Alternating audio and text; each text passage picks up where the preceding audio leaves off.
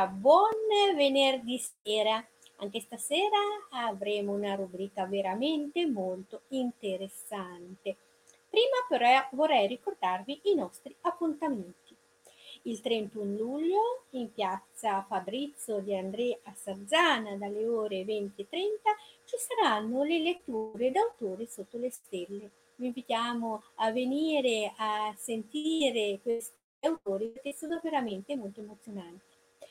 Inoltre, il primo di agosto avremo lo scrittore Valerio Varesi con il suo ultimo libro, Reo Confesso, nonché Carlo Regabluppi. Vi invitiamo anche in quella serata a seguirci perché veramente sarà una presentazione eh, veramente molto molto interessante.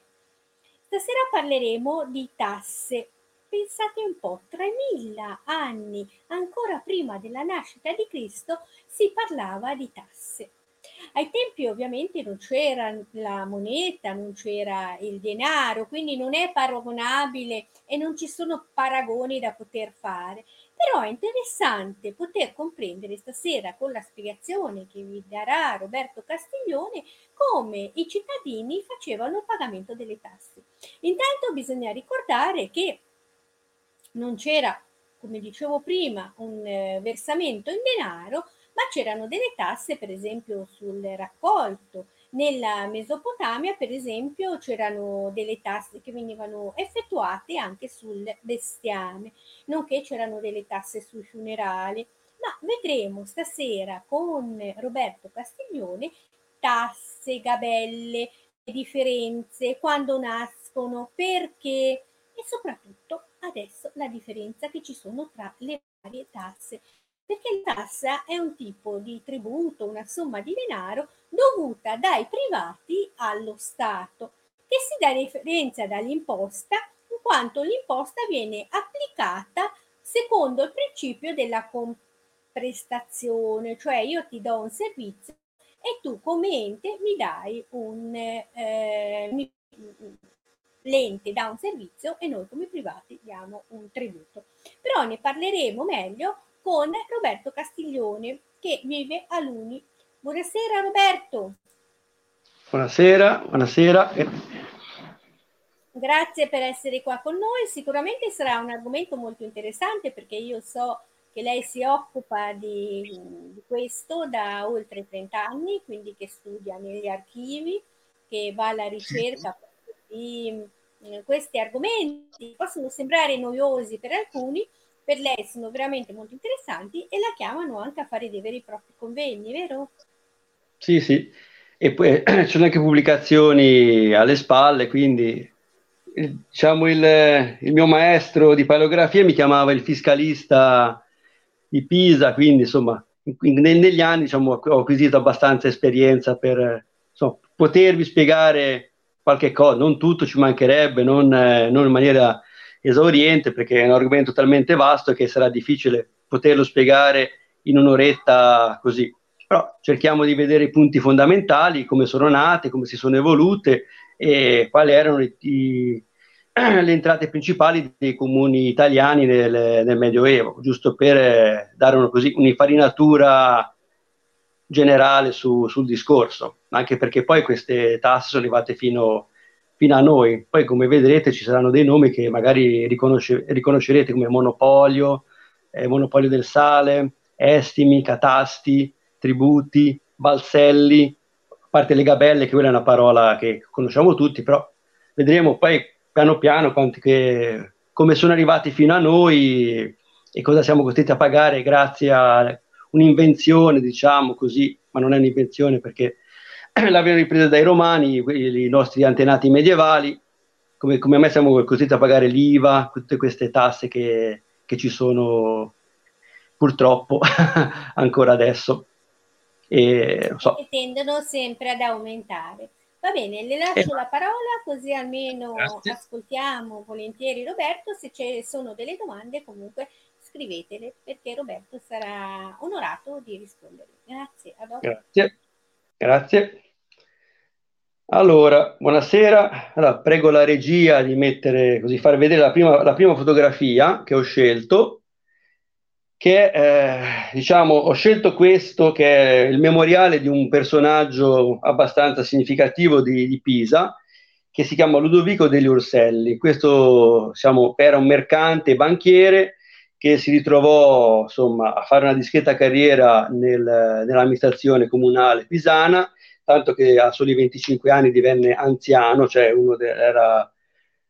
uno, del, un magi- supremo, uno, dei supremi magistrati del, del, comune e nel 1375 diventò addirittura un doganiere del sale, una delle cariche amministrative e finanziarie più importanti nei comuni medievali. Se non so se riuscite a leggere, comunque ve lo qui dice ve lo leggo così eh, velocemente, cioè al nome di Dio e della sua madre Madonna Santa Maria, del Beato Messer, Santo Cristoforo e di tutta la corte del paradiso, amen. Quindi vedete già che c'è la solita invocazione da parte dell'autore del memoriale in modo tale da dare eh, fede eh, a quello che scrive, perché questi documenti potevano essere portati addirittura come se fossero dei registri di commercialisti di oggi, addirittura per, se ci fossero state delle cause, delle, delle pendenze, potevano essere portati in tribunale. Quindi affidandosi a, a, Dio e alla Madonna e a San Cristoforo, questo Ludovico dell'Osselli si metteva a riparo da ogni possibile eh, contro controversia. Poi continua a dire libro e memoriale del B che veniva segnato, infatti sulla, ora voi non lo vedete, ma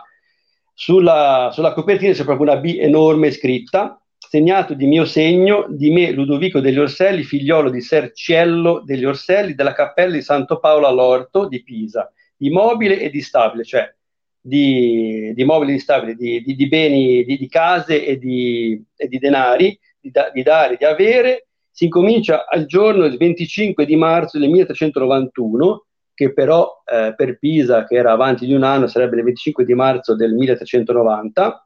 per la carnazione del nostro Signore Gesù Cristo, sia in pro e guadagno e salvamento dell'anima e del corpo. Amen. Quindi si vede che tanto comincia l'anno eh, nel Medioevo, la maggior parte degli anni, nelle, nei vari comuni medievali, cominciamo il 25 di marzo, seguendo lo stile dell'incarnazione, cioè se andate indietro di,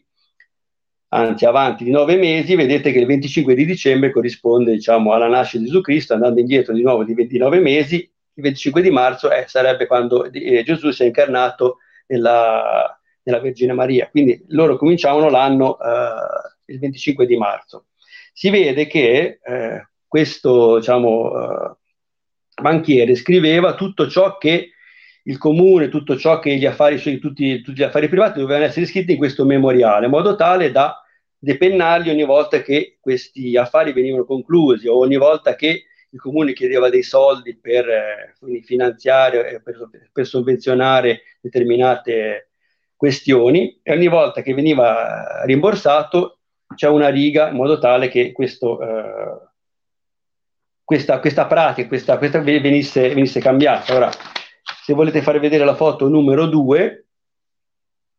eh, tanto ci vorrà un minutino, tanto dico dell'Urselli, poi è abbastanza significativo perché nel 1379 viene creato cavaliere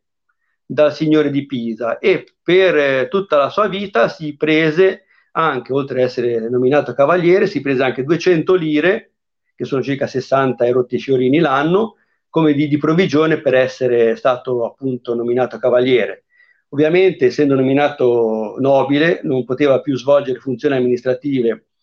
all'interno del comune, che era ovviamente eh, riservato a, agli esponenti del popolo, non ai nobili, però lui continua la sua carriera diventando invece eh, podestà nei vari, nei, vari, nei, vari, nei vari, comuni del, del contado, poi sta di Vico Pisano, poi fu rettore di Piombino, fu, lavorò anche a Livorno, quindi fece una grossa carriera e si ritrovò nel 1406 a dover fronteggiare eh, l'arrivo dei Ferentini. E lui cosa fece? Riuscì a scappare, a andare a Lucca perché, come, come molti pisani, non volle sottostare alle, alle angherie dei, dei, dei, fiorentini e si rifugiò a Lucca per poi tornare a morire diciamo intorno al 1422-1423 a Pisa a una discreta età per quei tempi, circa 85 anni. Infatti dovrebbe, dovrebbe essere nato intorno al 1338-1339 perché fu anziano nel 1364 e a Pisa si diventava anziani, cioè magistrati, a partire dai 25 anni. Però non vedo ancora la foto. E sempre la solita, sì. E eh, volevo fare, eccola qua. Allora, questa qui è la, sempre la solita, non vedo bene, però è la seconda. Scusate, eh, che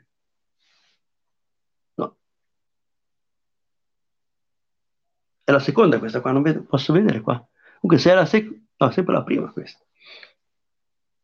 Nella seconda foto, tanto ve, lo, ve la comincio a dire, è, il, è una, è, diciamo, la sua polizza della, della massa delle prestanze, perché ogni comune aveva anche, come, come noi purtroppo, un, un debito pubblico da, da, da, gestire e da affrontare, da cercare di restituire se, se era possibile e eh, la questione del debito pubblico nei comuni medievali comincia a sorgere all'inizio del 300 e eh, piano piano diventa un problema sempre più, più grave e alla fine riuscirà ad assorbire parecchie entrate e parecchi fondi da, eh, per, per, poter almeno restituire eh, gli interessi il, l'intento sarebbe stato quello di eh, non solamente restituire interessi, ma anche di cercare di diminuire, un po' come stiamo cercando di fare noi. Il problema è che eh, ovviamente nel Medioevo le questioni finanziarie erano, erano molto travagliate anche a causa delle, delle, continue guerre, delle incursioni dei mercenari senza, se, senza paga che attraversavano i territori di questi comuni e pretendevano di essere sfamati e soprattutto pretende, pretendevano di di avere diciamo, determinate somme di denaro per non devastare il, eh, il contado o, o addirittura le, le, città. E si può dire che a differenza nostra, diciamo, le, il debito pubblico eh, dei comuni medievali era fondato su determinate entrate, cioè nel senso che i debiti che il comune, che lo Stato aveva contratto, dovevano essere garantiti da delle entrate ben precise. Cioè i cittadini eh, dovevano essere assicurati sul fatto che questo denaro o rimborsato o comunque venissero pagati gli interessi doveva essere garantito da delle entrate abbastanza solide e nel caso del, del comune di, di, Pisa, come vedremo, però mi sembra che sia sempre... però no, non vedo bene, la miseria. Questo deve essere sempre... Per esempio, eh, il, abbiamo questa, la, la seconda foto, se, se, se, la facciamo vedere, si vede che il, il Ludovico dell'Urselli aveva ben 1500 fiorini iscritti nella, nel debito pubblico di, di, di Pisa. E ve lo leggo io così facciamo, facciamo prima. E praticamente nella fotografia numero 2 c'è scritto che il comune di Pisa mi deve dare il 30 di marzo del 1391 1507 fiorini che deve avere nella prestanza nuova della massa, alla quale ne è assegnata la metà del vino, la metà del sale e la gabella della carne, e rende 5% l'anno, come appare nel libro delle possessioni del D, che sarebbe stato un altro libro che a noi però, purtroppo non è, non è arrivato, con, che aveva sulla copertina una grossa D nera. E, eh, poi in un'altra, in un'altra pagina, che però adesso non, non, vi faccio vedere perché tanto è, ci sono tutti i pagamenti che questo Ludovico, che Ludovico dell'Orselli riesce a fare, ad avere dal 1390 fino al 1403 e si vede che i pagamenti da parte del comune piano piano prima erano annuali, tranquilli, senza problemi, poi piano piano cominciano a diventare sempre più radi fino a che, al, da, fino a che dal 1400, 1403 in poi eh, Ludovico dell'Orselli non ha più soldi da parte della massa prestante. No, questa, è la, questa, è la, terza, mi sa. Questa è la, eh, questa è la terza foto, mi sa. Eh, questa qua, eccolo qua, eccolo, questa è, vedi, lo comune nostro di Pisa mi deve dare 1500 fiorini, insomma, 1500 fiorini era una discreta somma. E, però la cosa importante è cercare di, di capire quali fossero le entrate che venivano poste alla base della restituzione, del pagamento di interessi. Qui cita la metà del vino, la metà del sale e la gabella della carne. Sono tre tasse abbastanza molto importanti, specialmente le prime due. Il vino, per esempio, era uno dei fondamenti stessi del, del sistema fiscale medievale, perché come potete ben immaginare, l'acqua potabile non era molto frequente, non è che si potevano, eh, non c'è che c'erano fontane pubbliche, purtroppo nel Medioevo la, la, insomma, l'igiene era insomma, abbastanza scarsa e quindi erano costretti praticamente a bere vino praticamente da, da, da sempre, da, appena nati erano costretti a bere, a, bere vino. E ovviamente essendo un prodotto di così largo consumo, attirò subito l'attenzione del, del comune che capiva che poteva trarre da, questa, da, dal vino de, de, de, grandi somme e si vede, a cominciare dal 300, che la tassa, cioè la gabella, cioè un, una tassa che era imposta sulle vendite al minuto, sale, comincia a salire e da un 5, circa, circa 5% si vede che piano piano sale e alla metà del, del 300 a Firenze è già arrivata al 50%. A Pisa invece questa, questa tassa sale mo- con molta più, più, più, lentezza e per esempio alla, metà de- alla, stessa, alla, stessa, data, circa la metà del 300, ancora al 25%, per poi arrivare a causa di guerre e, e devastazioni, arrivare a, anche, anche lei al 50% attorno al 1364-65. È una tassa che, eh, come, come, ho detto, portava di, di decine di migliaia di fiorini al, al, al, al, fisco pisano, al fisco fiorentino. Tutte le città medievali fondano le proprie entrate su queste tasse. È una delle, proprie delle principali è il vino, perché il vino, come ho detto prima, era di largo consumo e poteva essere tassato in vari modi. Poteva essere tassato, come ho detto, tramite le vendite al minuto, poteva essere tassato alle vendite all'ingrosso, era tassato all'ingresso nella città, che questa è una cosa fondamentale da dire dopo, poteva essere tassato quando veniva sbarcato per esempio a Pisa, che il vino veniva importato e tassato con parecchi soldi a barile, poteva essere tassato il vino che veniva dalla, dalle nostre terre, diciamo delle cinque terre, il vino di, di Riviera, il vino corso, il vino della Sardegna, poteva essere tassato il vino che veniva da, dalle, dalle zone del, della campagna, cioè tutto ciò che, che, che, che sbarcava, che, entrava in città, doveva essere tassato. E quindi capite che il vino era anche l'unica tassa che aveva, a differenza della, delle altre, tipo il pane, dei, dei beni di consumo, il pane, eh, la frutta, era, l'unico, era una, l'unico prodotto che aveva una curia tutta per sé, cioè esisteva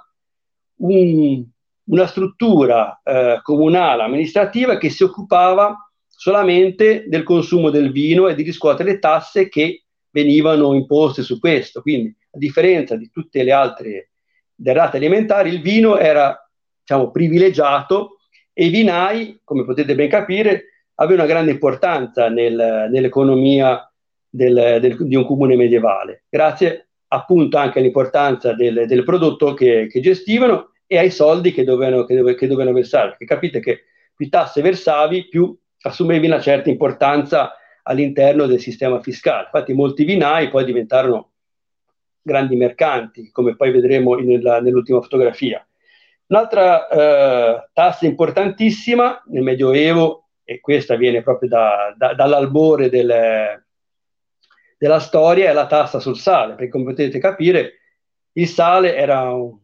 un prodotto fondamentale per la conservazione degli alimenti, per tutto quello che poteva essere utile per, per, per la cucina, per tutto. E ovviamente era un prodotto di monopolio, cosa che è ancora adesso. Ora se abbiamo monopolio sale e tabacchi, il tabacco non c'era perché lo, lo porteranno dalle Americhe con la scoperta di Cristoforo Colombo, però il sale, come potete capire, era un prodotto che veniva tassato fin dall'epoca romana e addirittura dall'epoca, eh, come diceva la signora Susanna, anche probabilmente anche era, aveva una, una, grandissima importanza che ai tempi dei Sumeri, delle, delle Assiri babilonesi, delle, degli egiziani, proprio per, per questi motivi qua. E il sale, anche lui, era un prodotto che aveva una sua dogana, infatti era, eh, aveva una duplice fonte di entrata del sale, poteva essere venduto ai privati o addirittura agli stati come potevano fare Pisa e tipo anche Volterra che avevano delle saline molto importanti, mentre altri stati non le avevano, quindi poteva essere venduto sia all'interno che all'esterno. E aveva anche un'altra uh, forma di entrata molto, forse molto più importante perché essendo un'imposta di monopolio veniva imposta, cioè i, tutti i cittadini tutti del comune erano costretti a comprare praticamente obbligatoriamente una determinata quantità di sale ogni anno. E questa quantità prima veniva imposta tramite eh, l'estimo, poi piano piano si resero conto che era molto più difficile, quindi divenne una tassa fissa e eh, per, ogni, per ogni testa dovevano essere pagati, per esempio a Pisa 10 soldi, poi passati a 15, eh, a Volterra fu- erano molto meno perché era una grossa produttrice di sale, però tutti, tutti, tutti eh, dovevano pagare questa imposta una volta all'anno, quindi potete capire che una città come Pisa di, di 40-50 mila abitanti, più tutto il contado che, che estendeva da Lucca fino a, a, a Castiglio della Pescaia, comprese le zone interne, erano costretti a pagare questa tassa, quindi potete immaginare che fosse una tassa di livello abbastanza alto e questo è una cosa comune a tutti gli stati diciamo medievali e la tassa e poi ovviamente essendo un prodotto in monopolio è rimasto anche per noi solo che ora ovviamente no, per noi il sale costa molto meno quindi ma c'erano delle spese molto più grosse per poterlo produrre poi c'era, c'era diversità fra sale marino e sale come salgemma sale quello, quello estratto dalle moie come all'interno di Volterra. Quindi capite che il comune, i comuni medievali avevano diverse eh, forme di, di, entrate che per poter eh, riuscire a tappare tutti i buchi che si venivano a creare, perché come ogni Stato aveva i suoi, i suoi bravi problemi finanziari, aveva problemi di bilancio che dovevano essere, cioè, dovevano essere tappati, dovevano essere coperti da entrate nuove, aumenti di gabelle, o imposte addirittura dirette, come vedremo eh, fra poco. E quindi avevano tutti i loro problemi. Giustamente eh, alle volte riuscivano anche a, a, pagare quello che dovevano pagare, altre volte invece do, dovevano dilazionare i pagamenti negli anni in modo tale da non andare, non, andare in, bancarotta, perché molto spesso questi comuni rischiavano di essere insolventi. Però, bene o male, aumentando questa tassa o imponendo qualche imposta diretta, riuscivano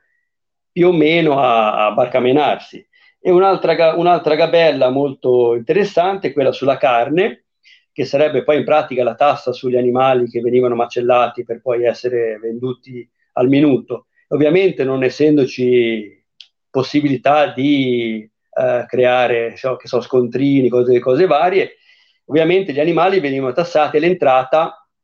in città. Praticamente eh, un gregge di pecore, una, una mandria di, di, mucche, di vacche da, da, da macello, un branco di, di, suini, erano tassati all'entrata, delle, all'entrata in città e ogni animale era tassato per una determinata cifra. E anche in questo caso, come nel caso del vino, si vede proprio che all'inizio del 300 queste, questi animali erano tassati abbastanza poco, praticamente erano tassati circa un 25% del loro valore di mercato. Poi piano piano invece si vede che anche in questo caso eh, gli animali subiscono, cioè subiscono loro il macello, ma i, coloro che dovevano pagare aumenti di, di fino a 10 volte. Praticamente eh, mi ricordo per esempio che un suino all'inizio del 300 per entrare a Firenze era tassato per 6 soldi, dopo 50-60 anni era tassato per 60, quindi vedete che l'aumento è, circa, è, di 10 volte. E purtroppo questo era dovuto al fatto che i comuni medievali erano in, in piena crisi perché a causa delle, delle frequenti guerre erano costretti a sovvenzionare e a pagare le loro truppe, truppe mercenarie, i rifornimenti,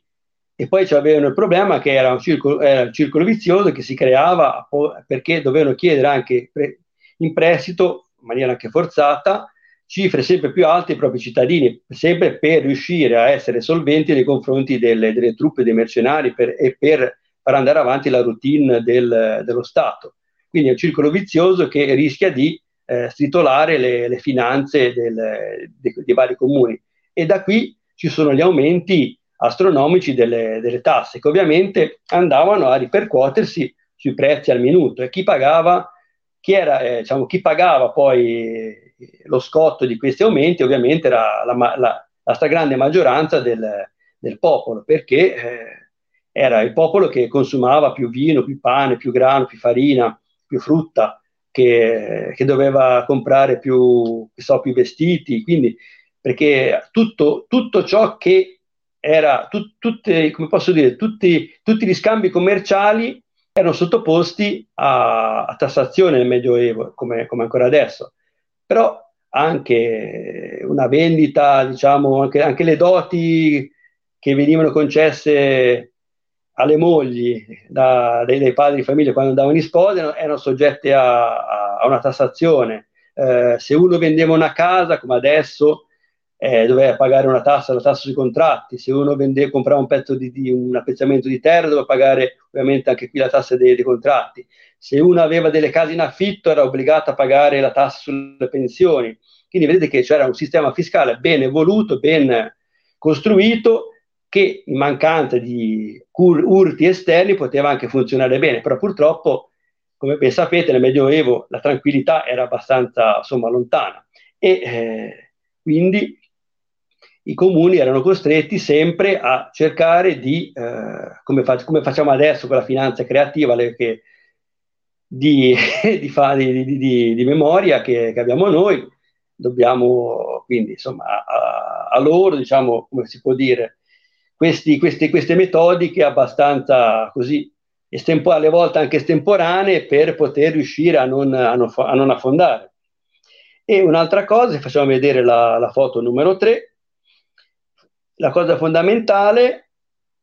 l'altra gabella fondamentale delle, dei comuni medievali, comunque dei comuni delle città circondate da mura, era la gabella che veniva riscossa all'entrata proprio in città. Perché eh, ovviamente sapete che le città medievali erano circondate da mura come, e, e, e c'erano delle porte che erano presidiate da guardie. E la mattina queste porte venivano aperte, erano aperte e, e chi voleva entrare si trovava davanti, come avete visto, però non era una porta, però quella era quando non ci resta che piangere, però il concetto è quello, se volevi passare dovevi, dovevi pagare una tassa in ragione di quello che portavi. Praticamente chi veniva a portare in, entro la città di Pisa, di Firenze, di Siena, di Milano, di Genova, doveva portare qual- qualsiasi tipo di merce, si trovava davanti il gabelliere che aveva, era, si chiamava breve, ma tanto breve non era purtroppo, la lista di tutte le cose che potevano essere soggette a, a, a tassazione, per esempio un carro di fieno, un carro pieno di legna, un mercante che portava dei, dei panni di lana, dei, dei, drappi di seta, appunto uno, un allevatore del contado che portava so, un branco di suini al, al, macello, tutto ciò che entrava in città o che usciva, perché per andare, che non era solamente in entrata, era anche in uscita, era sottoposto a un, a un pagamento. E più la merce era preziosa, tipo la seta, l'oro, l'argento, eh, i panni di lana pre- lavorati, il cuoio, il cuoio lavorato, eh, erano, pag- erano, sottoposti a tassazioni abbastanza alte, che potevano arrivare fino al 20% della, del valore stesso della merce, mentre le, fortunatamente le derrate elementari in entrata e in uscita erano, soppost- erano sottoposte a pagamenti in percentuale molto minore, almeno quello. E comunque, eh, per esempio, a Pisa c'era questa, questa è la porta della, è citata la porta della De la De del mare, cioè la porta do, da dove entravano le merci che venivano scaricate a Porto Pisano e venivano fatte entrare in città. E eh, come dicevo prima, le, le, città medievali erano costrette a, alle volte per eh, sovvenzionare e per restituire i prestiti forzosi che dovevano essere richiesti in maniera molto veloce ai propri cittadini, alle volte, come abbiamo visto per la massa delle prestanze, erano costretti ad assegnare al, a questo prestito un'entrata particolare. In questo caso, qui Ludovico De Rosselli dice che il 9 di maggio del 1391 il comune di Pisa gli deve dare 30 fiorini d'oro che gli doveva dare appunto per una prestanza che, era, che era stata imposta per certi impositori, alle volte fa i nomi di questi impositori, a volte no, e voluto dagli anziani del comune di Pisa ed è assegnata alla porta della De l'esattore di, eh, divisore diciamo, di questa prestanza il Baldo Giovanni da San Casciano, uno dei più grossi mercanti e ricchi mercanti di Pisa di quel periodo lì. Poi di sotto si vede che era i soldi in due rate, il primo uh, sempre nel 91 di 15 fiorini e l'altro dopo due anni gli altri 15 fiorini. Mancano interessi perché magari non interessava segnare anche quelli, però sicuramente non era solamente 30 fiorini, magari era, e gli avevano dato anche parecchi, parecchi fiorini di, di interessi. Comunque si vede che Pisa, per esempio, in questo caso è stata costretta a chiedere altri soldi oltre esterni alla massa delle prestanze, che in teoria dovrebbe essere il cumulo del debito pubblico per intero, invece si vede che in, in certi casi per eh, riuscire a radunare del denaro in maniera molto più veloce, molto più, in maniera molto più tempestiva, erano costretti a chiedere all'improvviso praticamente e a dividere una determinata somma attra- a, a, ai suoi più, più, ricchi mercanti, in modo tale da avere il denaro per averlo subito invece di aspettare, come in questo caso qua, di avere i soldi da, da, dalle entrate da De Gazzi, che magari la porta da De Gazzi avrebbe portato questi soldi nel giro di diversi mesi, invece il comune di Pisa ne aveva bisogno alla svelta, e allora cosa fa? Chiama raccolta, diciamo 20, 30, 40 mercanti, divide la somma che, che gli serve tra questi mercanti e gli dice mi datemi questi soldi, io vi do le entrate, come garanzia le entrate della porta legata, della De Gazia, che erano delle porte più importanti, come, come potete ben capire, tutti, tutte le merci che arrivavano via mare dovevano passare attraverso questa porta. E quindi era una porta diciamo, abbastanza importante. E ce n'erano altre altrettante, c'era la porta San Marco, porta Calcesana, porta delle Piagge, però più, le più importanti la porta San Marco e la porta della, della De quindi erano, sono queste che vengono poi sempre messe eh, in ballo per poter eh, restituire questi, questi, soldi. E questa è una pratica molto comune in tutti, in tutti, i comuni, di fare questi prestiti veloci e cercare di, di rimborsare anche abbastanza alla, alla svelta, anche se ovviamente c'era, in tutti i comuni c'era di solito, questo cumulo del debito pubblico che veniva, che aveva sempre determinate entrate, che veniva restituito annualmente cercando di, di, di essere almeno coerenti con il, con il, con il pagamento degli, degli, interessi. Però non sempre, come abbiamo visto, ci, ci riuscivano. E alla fine del, del, percorso, poi praticamente Pisa, sommersa dai debiti, sommersa dai, dai problemi che aveva tramite la, la, dominazione dei Visconti, non riuscirà più nemmeno a pagare gli interessi. Addirittura nel 1406 questa massa di prestanze, che era di circa, una, insomma, circa 500-600 mila fiorini, verrà co- completamente cancellata e eh, i fiorentini non accetteranno di, di, pagare, ovviamente che erano i nuovi padroni, non accettavano di pagare appunto gli, interessi nemmeno ai, ai, ai, pisani che erano stati sconfitti. E i pisani si trovarono, cosa triste ma da, da dire, si trovarono addirittura a dover pagare eh, delle somme per permettere ai fiorentini di pagare il loro debito pubblico. Infatti c'era, mi ricordo di aver trovato eh, in alcuni documenti del 1420-1425 dei soldi, parecchi soldi, parecchie decine di migliaia di fiorini,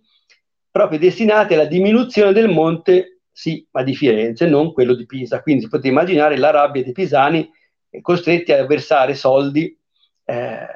ai loro nemici eh, più, più, più agguerriti, anche perché poi la dominazione fiorentina su Pisa fu, fu molto dura e portò addirittura a una rivolta nel 1494 in modo tale che si formò la seconda repubblica. E ora voglio farvi vedere l'ultima fotografia, che è la numero 4, che è, questa è in latino. Questo diciamo è, come si, può, come si può dire, è una sorta di santo graal della ricerca di Pisana, diciamo, perché eh, si, si, tratta della eh, concessione della cittadinanza pisana a due fratelli che si chiamano Bartolomeo e Piero, che venivano da un grosso centro del contado pisano che è San Giovanni all'Avena. Dico così perché eh, sono i, i capostipiti di una, di una famiglia che arrivò a Pisa già abbastanza insomma agiata, eh, però durante tutto il infatti questo è il 1399, durante tutto il 1400 riuscì a fare una, una considerevole fortuna che tramite, come abbiamo, prima erano rivenditori di, di vino e poi piano piano si trasformarono in mercanti di panni di lana quindi aumentarono diciamo, la, loro, la, loro, ricchezza rimanendo sempre dei venditori di vino, facendo una doppia, doppia impresa. E eh, poi, addirittura verso la metà del 400, eh, entrarono in, un commercio particolare, che era il commercio del ferro. E entrarono addirittura in, in eh, società con il principe di Piombino, che erano gli Appiano, e con, addirittura con i medici, per eh, decine e decine di migliaia di fiorini eh, l'anno, insomma era la magona del ferro di, di Firenze, anche perché diciamo Pisa era abbastanza eh, agevolata nel, nella gestione delle finanze, perché aveva, a differenza di altri comuni, un'entrata particolare che gli altri non avevano. Sapete bene che nell'isola l'isola d'Elba ci sono delle grandi miniere di ferro a cielo aperto e Pisa ovviamente già prima gli Etruschi e poi i Romani, ma poi Pisa che si padronì dell'isola d'Elba, riuscivano a sfruttare queste miniere e, e potevano vendere eh, il minerale di ferro a, a, varie, a Genova, a Firenze, in modo tale da poter avere un'entrata supplementare che molto spesso, molto spesso salvò le finanze pisane, perché mi ricordo, questo, eh, la prima diciamo, massa delle prestanze del comune di Pisa che fu costituita da Fazio Novello da Donoratico nel 1335, fu garantita proprio dalla vena del ferro del, de, dell'Elba per ben 255.000 fiorini, che per, per, quelle, per, quel periodo lì era una cifra, di, di, era una cifra molto, molto, molto alta. Addirittura era più, alta, era più alto il debito pubblico di Pisa rispetto a quello di Firenze, quindi potete immaginare che, che valore poteva aver avuto la, la, vena del ferro, che è detta proprio la vena del ferro dell'Elba, nel, all'interno delle, delle, finanze pisane. Questo è un tratto caratteristico del, del, comune di Pisa, perché nessuno aveva un'entrata così, così particolare, non potevano sfruttare, cioè dovevano solamente comprare il ferro da, dal comune di Pisa. E tornando al documento che abbiamo qui davanti, si vede che è citato la, la, la, l'acquisto della cittadinanza da parte di questi due fratelli, perché diventare cittadini era un privilegio nel Medioevo e molte volte chi voleva diventare cittadino era costretto a versare una discreta somma. In questo caso, qui non è riportato perché è il documento così in cui gli anziani diciamo, dicono uh, di, uh, di stimare di valutare la ricchezza di questi due fratelli e eh, però per poter diventare cittadini pisani era, erano costretti a pagare 40 fiorini, che non era una cifra piccola, 40 fiorini, e oltretutto dovevano essere eh, stimati e, e inseriti nel, nel, libro generale dell'estimo del comune di Pisa. E su questo estimo, che doveva essere ancora redatto, avrebbero dovuto pagare il dazio del 2%, 2,5%. Questo documento ci dà la possibilità di capire meglio come mai eh, le gabelle furono introdotte solamente nel 300, perché l'evoluzione vera e propria del, delle finanze medievali, eh, detta molto velocemente, parte da un sistema di reperimento fondi molto semplice basato sul testatico, cioè ognuno doveva pagare una determinata cifra, questo siamo nel XII secolo circa, poi si passò diciamo, a un testatico un pochettino più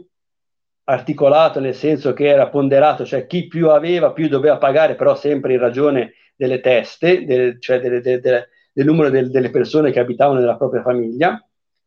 fino a che intorno al 1160 a Pisa, che fu, fu la prima a introdurlo in Toscana, fu introdotto l'estimo, che sarebbe la valutazione delle, delle ricchezze, delle sostanze possedute dai cittadini. E su questo, su questo estimo venivano poi bandite, banditi dei, dei dati, cioè dei prelievi, delle, delle imposte dirette per eh, la costruzione, per esempio, delle mura di Pisa, per la costruzione della flotta, di, della flotta pisana, insomma, per qualsiasi opera di, che dovesse essere fatta all'interno di Pisa e per il comune di Pisa e piano piano anche gli altri comuni si, si adeguarono a questo nuovo strumento. Ma come si può ben capire, eh, ogni strumento, se viene usato troppo, si logora perché ma la maggior parte delle persone poi cercavano in tutti i modi di pagare di meno, magari tramite esenzioni, tramite privilegi, e piano piano questo strumento eh, che si chiamava estimo si logora e eh, i comuni si trovano di nuovo ad aver bisogno di soldi, ma questo non è più in grado di, di, fornire le cifre che forniva nel 200 e con le guerre d'inizio del, d'inizio del 300, soprattutto quelle, quella discesa di Arrigo VII e poi eh, i problemi tra Guelfi e Ghibellini che erano stati risolti tramite gli essimi pagando, gli eserciti nel 200, poi nel 300 purtroppo non, non, non è più possibile riuscire a, non potevano più riuscire a pagare le, le solite cifre con gli estimi che si erano ridotti. E allora i comuni medievali individuano nel, nelle gabelle sui consumi il metodo principe per poter riuscire a, eh, a, salva, a salvarsi e a salvare le proprie finanze e appunto creano dal nulla praticamente, comunque c'erano già le tasse sui transiti, erano, tra, erano, erano tasse diciamo, che riguardavano soprattutto mettiamo le repubbliche marinare come Genova, Pisa e Venezia. E invece all'interno delle, de, della Toscana, all'interno de, de, del, del, nord Italia, queste tasse erano molto, molto tenue. E piano piano invece tutti capiscono che l'unico modo per poter andare avanti eh, è questo di imporre nuove tasse, di accrescere quelle che ci sono e soprattutto di tassare tramite le imposte indirette i consumi dell'intera popolazione. E di, discutendo con una professoressa di Siena che si è occupata anche di queste cose, secondo lei è la cosa più ingiusta che, poteva, che potesse essere fatta, però purtroppo eh, non c'era altro, altra maniera per poter venire fuori da, da questi problemi. E ora, in una pubblicazione che ho fatto alcuni anni fa, ho analizzato un estimo particolare di Pisa, perché nel 1371 Pisa cerca di abbassare queste tasse che, che gravano sulla popolazione. E cosa fa? Cerca di creare un estimo più, più equo, nel senso che i, tutti dovevano essere stimati per le reali ricchezze, per, li, per i contanti che possedevano, cioè cercare di dare una valutazione più precisa, più, più, più equa alle ricchezze e di fatti sono riuscito a calcolare, questa è una cosa insomma, che sono riuscito a fare io, che eh, l'estimo che prima era di circa 400.000 lire, circa, forse, forse anche meno, passa da 400.000 lire a, 6, a circa 6 milioni. Quindi i ricchi mercanti, i ricchi proprietari terrieri, gli industriali si ritrovano ad avere degli estimi molto alti sui quali devono essere pagati determinate imposte. E ovviamente nel giro di pochi anni questo estimo, indovinato un po', fu, fu, abolito e ne fu creato un altro che tornava diciamo ai livelli precedenti, un pochettino più alto, ma molto molto molto inferiore, circa, di, circa, di circa due terzi, quindi praticamente da 6 milioni si passò a 2 milioni, forse, forse anche meno, quindi potete capire che i ricchi continuavano a pagare meno del, meno del dovuto. E un altro tentativo fu tentato,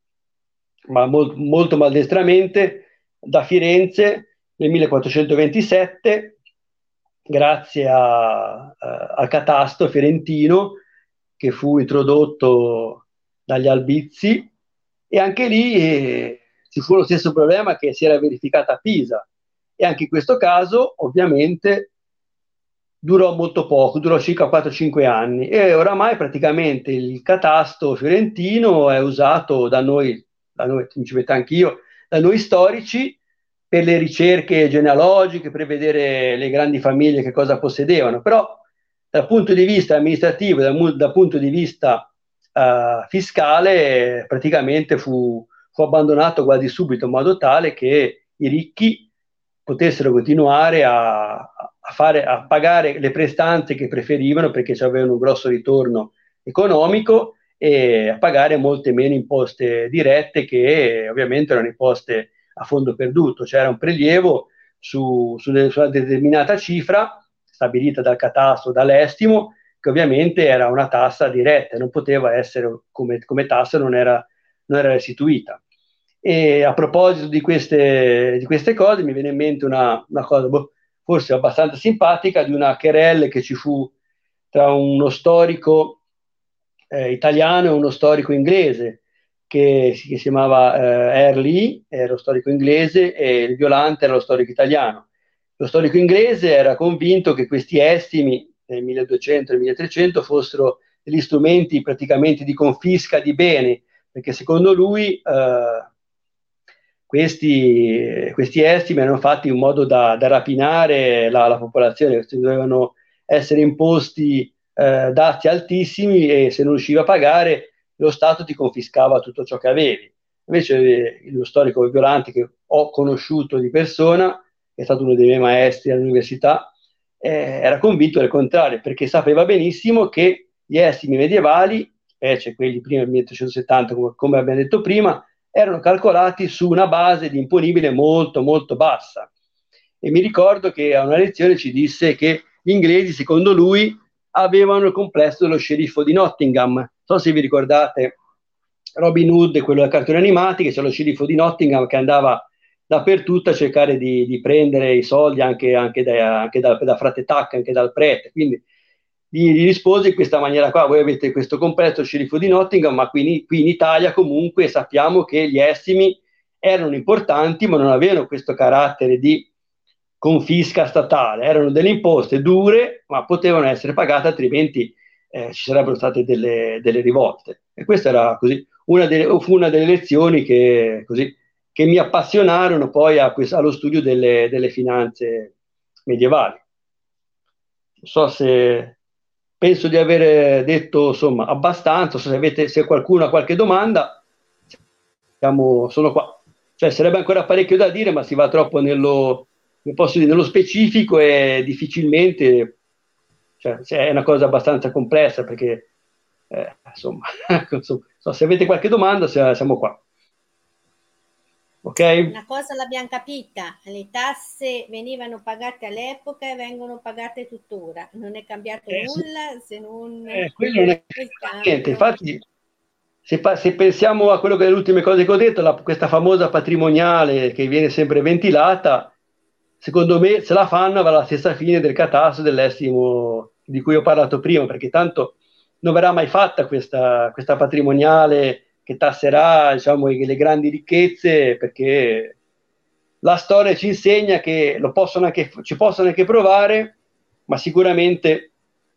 eh, cadrà nel vuoto dopo poco tempo. Purtroppo eh, la storia ce lo insegna e, e abbiamo capito che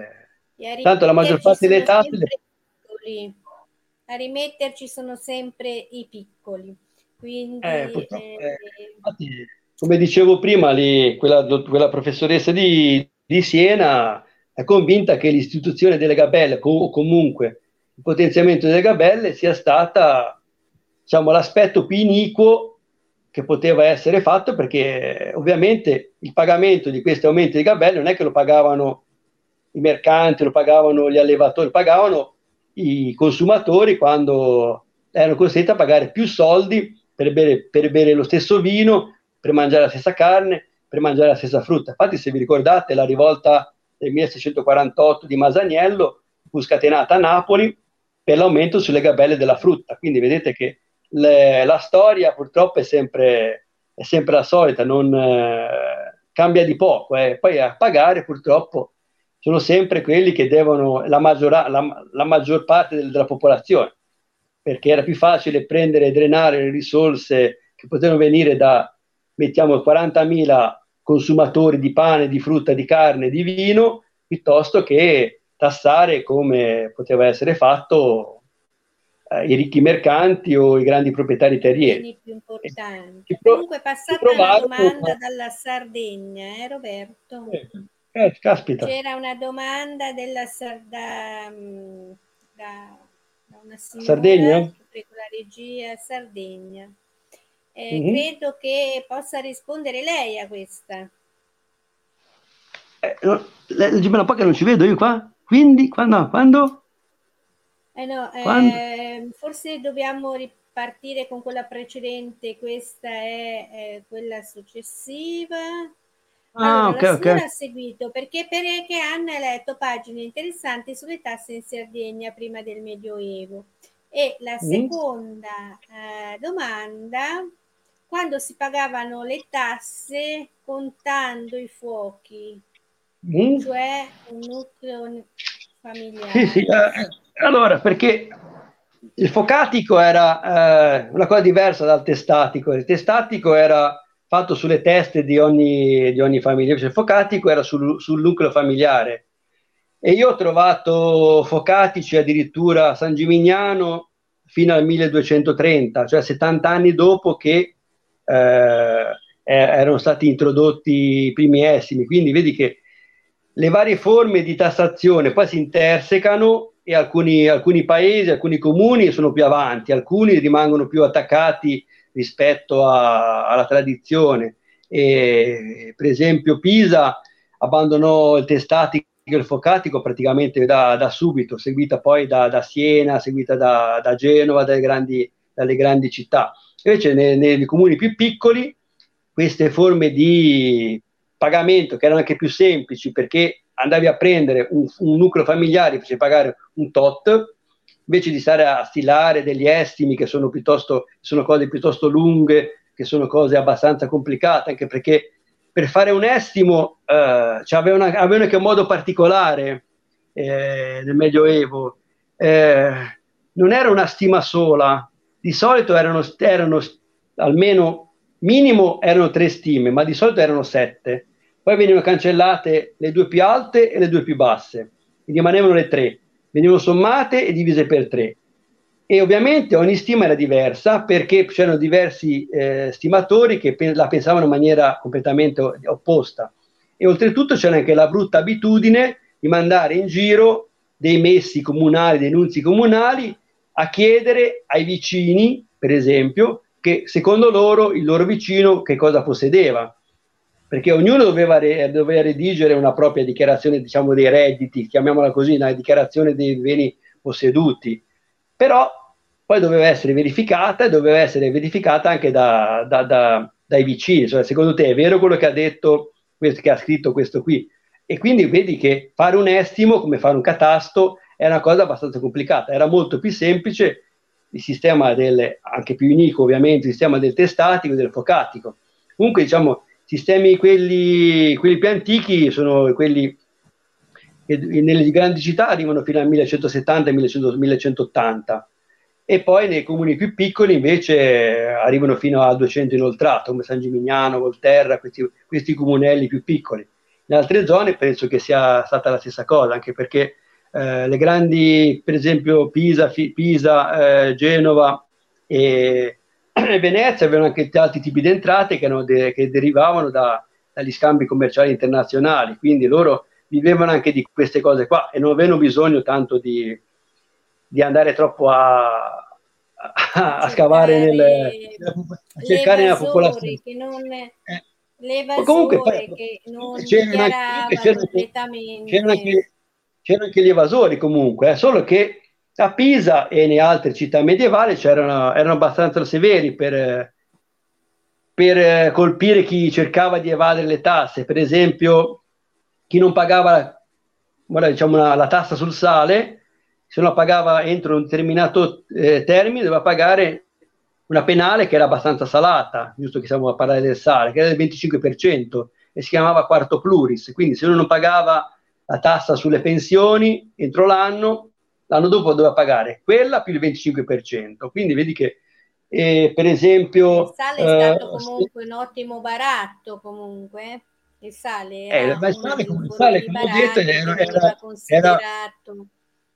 era, era, uno dei pilastri fondamentali delle, dell'economia dei comuni, degli stati medievali, perché grazie alla, al fatto di poterlo vendere, al fatto, poi era di monopolio, quindi tutto ciò che c'era proprio la dogana, era un, una, un edificio dove veniva raccolto tutto il sale prodotto, tutto il sale che veniva portato, doveva essere concentrato lì, c'era il doganiere che doveva amministrare questo prodotto, sia avendolo ai privati avendolo agli stati confinanti o anche agli stati, anche agli stati più, più, piuttosto lontani. Per esempio, Piso lo vendeva fino in Francia il sale, e, e però poi c'era il fatto che il sale doveva essere imposto come tassa come imposta, perché c'era, qui c'era la, il servizio che veniva reso, diciamo così, doveva essere imposto a tutta la popolazione, contato compreso E se pensi che Pisa, Firenze, diciamo, diciamo Pisa, Pisa al culmine della, della sua potenza, la sua popolazione, aveva 50.000 abitanti all'interno di Pisa e forse il doppio del contato, quindi pensa 150.000 abitanti che dovevano pagare tutti per forza, che era una tassa, un'imposta sul sale, quindi capi- capite che il sale era uno dei pilastri, uno dei 3-4 pilastri fondamentali su cui si reggevano le finanze medievali. Questo, questo quello del sale è una cosa che va oltre diciamo, il testatico, è ancora più, ancora più in giù, va quello adesso, del eh, il sale del il monopolio, c'è ancora monopolio c'è ancora adesso, quindi è un, è un, un prodotto che ora, c'è, ora abbiamo anche i tabacchi, però come ho detto i tabacchi non c'erano ancora lì, però eh,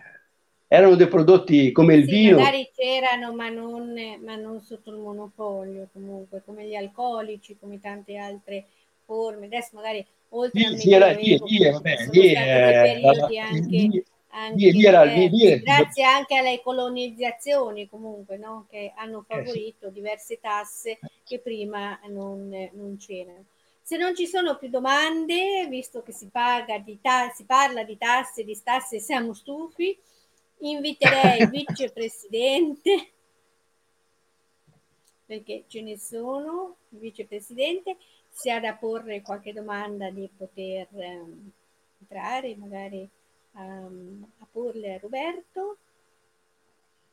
Altrimenti um, invitiamo i nostri ascoltatori a seguirci il 28, vero Roberto? Il 28 di luglio perché parleremo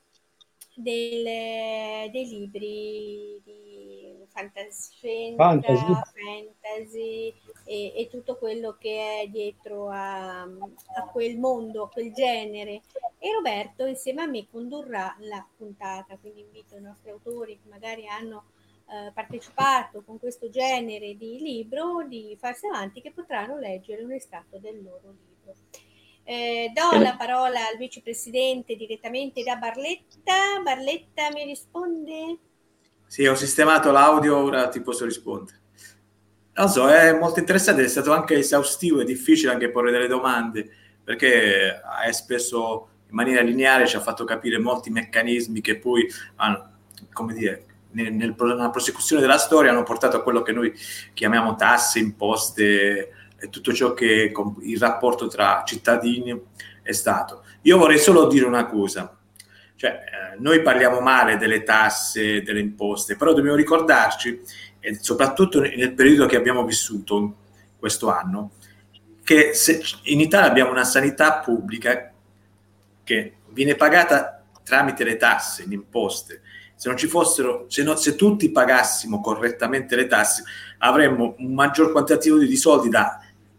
destinare a tutte le attività che uno Stato deve garantire ai propri cittadini. Quindi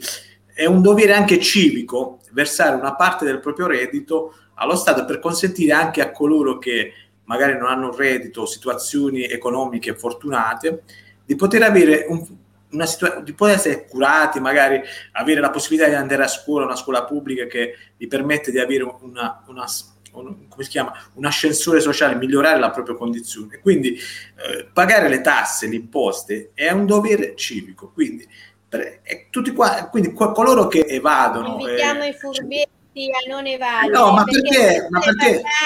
e meno ne paghiamo comunque, perché se tutti pagassero sì, ma dobbiamo pagare tutti, ma ma, ma, ma do, dovremmo essere anche, come dire, in un certo senso contenti, perché uh, l'abbiamo capito in quest'anno, come quanto è importante avere una sanità pubblica efficiente e efficace per contrastare e noi si pensa che prossimamente ci saranno situazioni sempre più complicate. La popolazione italiana sta invecchiando, quindi anche ci saranno sempre più bisogno magari di, di assistenza agli anziani, quindi ci, c'è, c'è bisogno, quindi le tasse, quelle corrette e giuste, vanno pagate.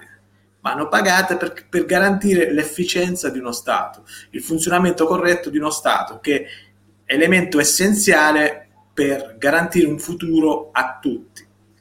senza uno Stato efficiente, uno Stato efficiente e che funziona, nessuna nazione può andare avanti. Il problema, che, il problema, è che, le tasse in Italia sono alte perché c'è una grossa evasione. Capito? Guarda, il problema è quello lì. Se allora, invitiamo, invitiamo il nostro Stato ad abbassare le tasse in maniera tale che tutti in maniera coscienziosa e non possano pagarle più. No, facciamo la fine di Pisa. Se, se abbassiamo le tasse facciamo la fine di Pisa. Perché abbiamo un debito pubblico pauroso. Eh vabbè, però insomma, alla fine bisognerebbe mh, mm, sensibilizzare veramente tutti a pagare le tasse perché così oltre ai servizi, come ci ricordava il vicepresidente, eh, avremmo la possibilità di pagarne meno, avere servizi migliori, magari anche ricerca e non la fuga dei cervelli all'estero, che sono tantissimi i nostri ragazzi, gli uomini, le persone eh, che vanno all'estero proprio perché eh, in Italia eh, non riescono ad avere sbocchi importanti. Eh, ringraziamo Roberto per questa lezione universitaria, sarà sicuramente contenta anche la professoressa e il professore che sono stati citati all'interno della nostra intervista. Ringraziamo Giuseppe Di Lito, ci vediamo pagare tutte le tasse, sì Margherita sarebbe giustissimo. Eh, ci vediamo la prossima settimana con altre interessanti rubriche ma soprattutto Roberto lo oh, ritroveremo il 28 di giugno e affronteremo questi generi di, di romanzi che sono che, che piacciono comunque che piacciono. Ok? Grazie ciao alla prossima. Va bene